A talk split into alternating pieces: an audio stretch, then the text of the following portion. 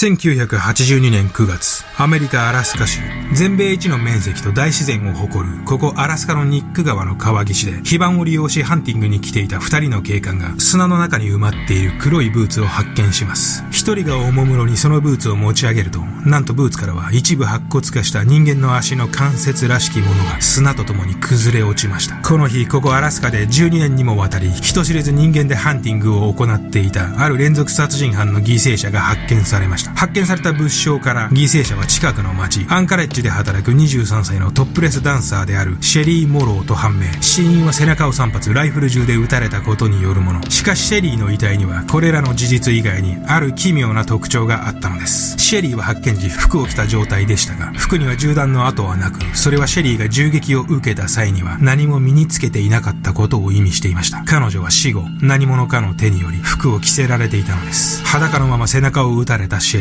それは彼女がここアラスカの大地を裸で逃げ回り、何者かがそれを買っていたことを示唆していました。ロバート・ハンセン。1971年から83年までの間に、アメリカ・アラスカ州で少なくとも17名の犠牲者を出した男。アラスカの大地に犠牲者を裸で放り出し、人間をハンティングする。今日は虐殺パイン屋こと、ロバート・ハンセンにグロファイリングだ。眠れなくなっても知らないぜ。グロファイリングご覧のグロファイラーのほか多くのグロファイラーたちによって支えられています。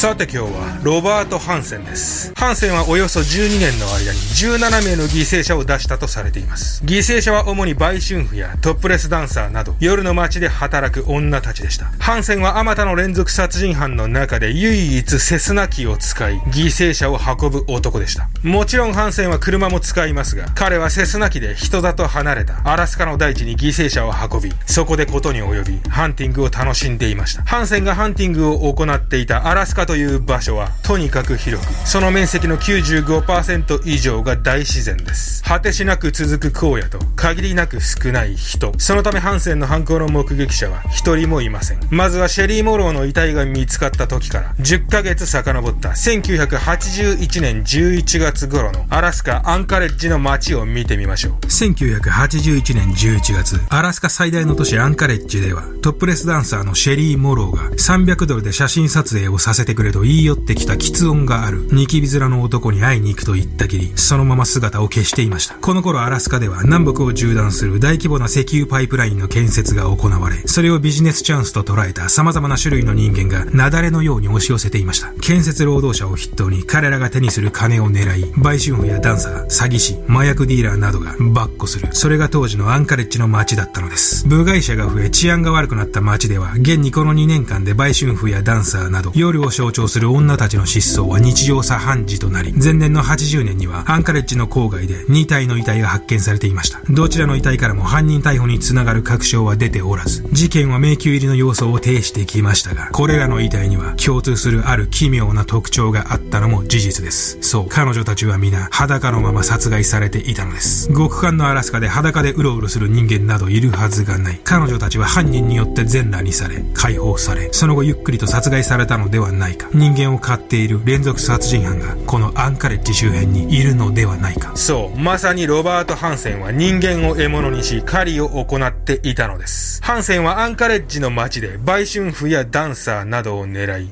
彼女たちに声をかけ、自宅に連れ込み、人間狩りを行っていました。300ドルで写真を撮らせてくれないか。いくらで遊んでくれるんだ。交渉し、車内や自宅で女たちのサービスを受けた後、銃やナイフで脅し、自らの支配下に彼女たちを置き、思う存分に強姦する。ここまでは以前に扱ったネットリ男のハーベイ・グラットマンや他の多くの連続殺人犯たちと同じですが、ここからがロバート・ハンセンの独自のやり口でした。一通りのことを終えた後、ハンセンはアンカレッジの街から40キロほど北にあるニック川周辺まで自家用のセスナ機を飛ばします。ニック川流域の荒野に着いたらこっちのもの。すでに犠牲者たちに選択肢はありませんでした。ハンセンが所有している小屋に連れ込み、再び強姦し、全裸のまま外に放り出す。逃がしてくれるのと彼女たちが走り始めた少し後、ハンセンはライフル銃を持ち、狂ったように獲物を追いかけます。ゆっくりと確実に獲物を仕留める。時には狩猟用のナイフで、時にはライフル銃で。ロバート・ハンンセンは、まるで映画のような人間狩りを、ここアラスカの地で行っていたのです。凍てつくアラスカの地には、犠牲者たちの荒い息遣いと銃声だけが響き渡りました。また、ハンセンは犠牲者たちの遺体を埋めた場所を忘れないように、航空地図上に印をつけ、残すということも行っていました。このような行動はまさに犠牲者たちがハンセンのトロフィーだったことを象徴しています。多くの連続殺人犯たちが現場に舞い戻り、または犠牲者の遺留品を持ち帰り、それらをコレクションするのと同じように、ハンセンは地図に埋葬場所を記すことによって、その歪な所有欲を満たしていたのです。1983年6月13日、トラックドライバーのボブは数メートル先で一人の女が大きく手を振っていることに気づきます。女の手首には何かがぶら下がっている。それが手錠だと気づいたのは、ボブがトラックを停車させた後でした。女の話では男に乱暴され、これから飛行機に乗せられようとしたところ、命からがら逃げてきたという、年は二十歳ぐらいだろうか。僕はそのまま女の話に耳を傾けながら、車を走らせ、電話が借りられそうな近くのモーテルを探します。事の発端は数時間前のこと。いつものようにアンカレッジの街で客引きをしていた19歳のシンディは、ニキビ面の喫音がある暗い雰囲気をまとう神経質そうな男に声をかけられました。200ドルでいいことをしないか。シンディはうなずき、車の中でサービスを始める。男の股ぐらに顔をうずめサービスをしているさなか、シンディはふと自分の頭に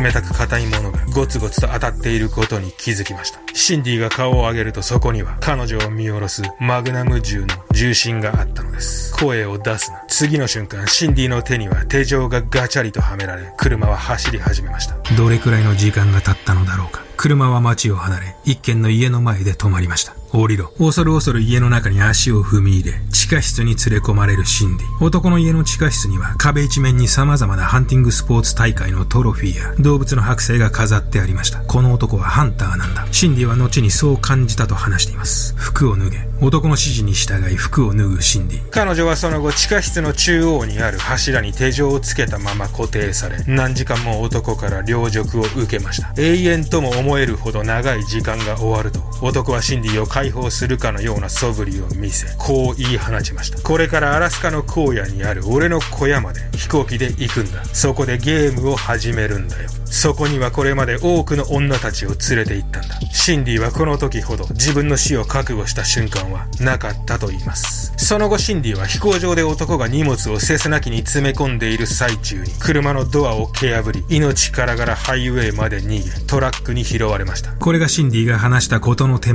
末でした。シンディを保護した警察は彼女を伴いすぐに男の自宅に向かいました。パン屋を営む40代の男、ロバート・ハンセン。警察に対応した男はアンカレッジでは繁盛しているパン屋の主人であり、彼には妻子もいる。本当にこの男が強姦などするのだろうか。警察がハンセンに事の顛末を話すと、ハンセンは驚いた様子で警察署に同行することを快諾します。逃がした獲物にまんまと警察に行かれ、ハンセンは焦っていました。しかしなかなかにずる賢いハンセンは、この時にはすでに次の手を打っていたのです。自分に借りのある友人を金で買収し、自分のアリバイの証人に仕立て上げていたのです。当然このアリバイが決め手となり、結局ハンセンはこの日はそのまま釈放されてしまいます。地元で繁盛しているパン屋を経営するアリバイのある男と、前科もある売春婦の女。警察がどっちの証言を信頼するかは、火を見るより明らかでした。まさにギリギリまで追い詰められたロバート・ハンセン。最終的にはこの時の下手が原因となり、彼はこの半年後には逮捕されるのですが、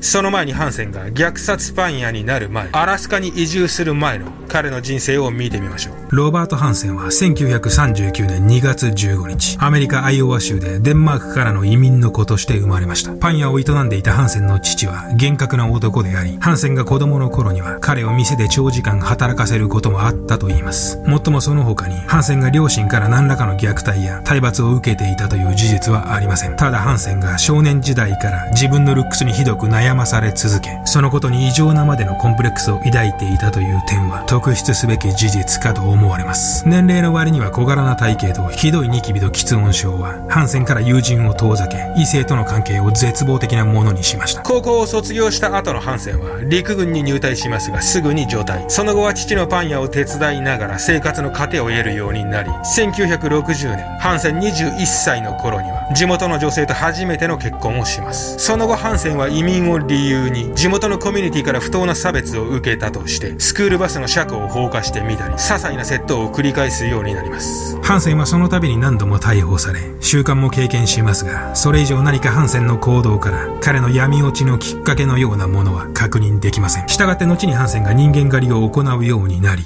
連続殺人犯ロバート・ハンセンになっていく。直接的な原因はどうやら彼がアラスカに移住しそこであることにのめり込んでしまったからだと考えるのが素直な解釈かと思われます。1967年ハンセン28歳の頃アラスカに移住した彼はそこでハンターとして鹿や狼や羊時にはクマなどを追いかけるようになります。そうこのハンティングの興奮こそロバート・ハンセンを連続殺人犯にし彼が生涯求め続けたものだったのです。アラスカに移住してから4年が経つ頃には、ハンセンは地元では知られたハンターとして、ハンティング大会でいくつものトロフィーを獲得しています。このように多くの連続殺人犯は、自らの狂気の対象を、初めは小動物に求め、そこからだんだんと大型哺乳動物、つまり人間へと広げていきます。この点について、動物の屠殺に魅了されたヨアヒム・クロルが、後にその対象を人間としたように、鳥の血液を飲んでいたリチャード・チェイスが、その対象を大型化していったように、ロバート・ハンセンもまた、狩りの対象をより大型でより複雑な動きをする人間に拡大していったと考えられます。その後ハンセンはアラスカでパン屋を開きますがこの開業資金は自宅が窃盗被害に遭ったと嘘の申告をして手に入れた保険金1万ドルが元手でした。おそらく犯行に使っていた自家用セスナ機もこの保険金で購入したものだと考えられます。プライベートではこの頃2度目の結婚からすでに4年が経っていたハンセンは2人の子宝にも恵まれていました。そして1971年頃からロバート・ハンセンは人間を狩るようになります。1983年6月にハンセンから逃げてきたシンディの一件は以降未解決事件とされていましたが捜査官の多くはロバート・ハンセンが何か臭いとそう考えていました。そんな中83年9月に冒頭で触れたトップレスダンサーのシェリー・モローの遺体がニック川周辺から発見され業を煮やした。アンカレッジ警察は最も怪しい男。ロバート・ハンセンの情報とともに FBI に捜査協力を要請し FBI はハンセンの属性からプロファイリング情報を構築します。小柄でニキビ面で言語障害のあるアラスカに移住してきた神経質そうな男。そんな男の人生とはどんなものだったのだろうか FBI は考えました。思春期に女性との関係性をうまく築くことができず、それが売春婦やダンサーといった性を売り物にする女性たちへの敵意につながったのではないか。満たされない承認欲求は彼の自尊心を深く傷つけ、それゆえにハンセンは孤立した土地であるアラスカを移住先に選んだのではないか。そして移住先で覚えたハンティングによって動物の命を一方的に奪うことに歪な快感と興奮を見出し、それはさらなる獲物を求める動機となった。ハンセンがハンティングと連続殺人を同じと考えているのなら、彼は必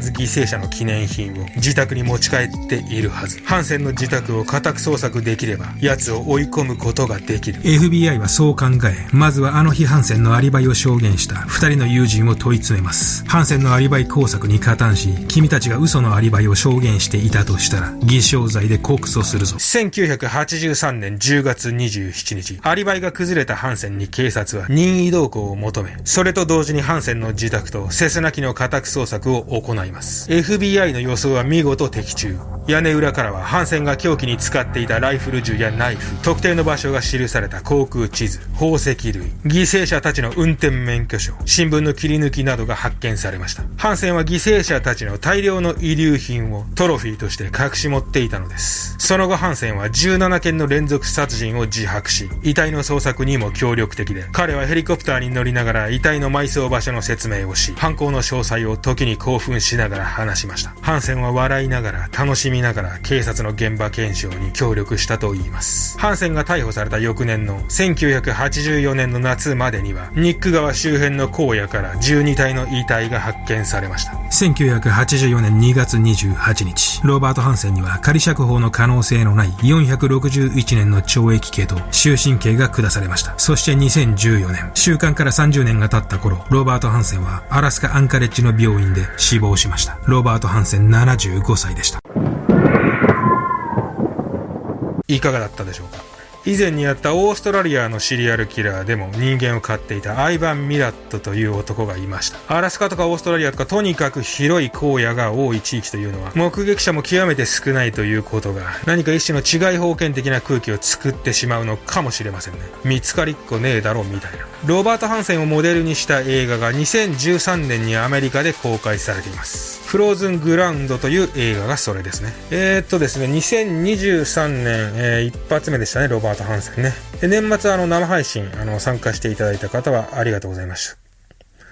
た。ありがとうございました。グロファイリング初の配信でしたね。えー、予想以上に盛り上がって、えー、1時間半ぐらいやったのかな、結局な。アーカイブは残してませんので、まあ生配信の裏話はね、メンバーシップの方で話したいと思います。はい。でですね、あの、1月の2日かな。まあ数ヶ月ぶりぐらいにね、大量なハイボールを飲んで、まあ、見事に二日酔いで、3日はほとんど寝てたっていう感じですけど、正月はそんな感じでした。えー、あとなんだ、えっ、ー、とね、近日中にですね、新しいグロファイラーナンバー制度というものを始めたいと思いますんで、またそのことについては動画で解説します。まあ、気になる方は Twitter であの全部話してますんで、あの、チェックしてみてください。はい。じゃあ今日はこの辺で。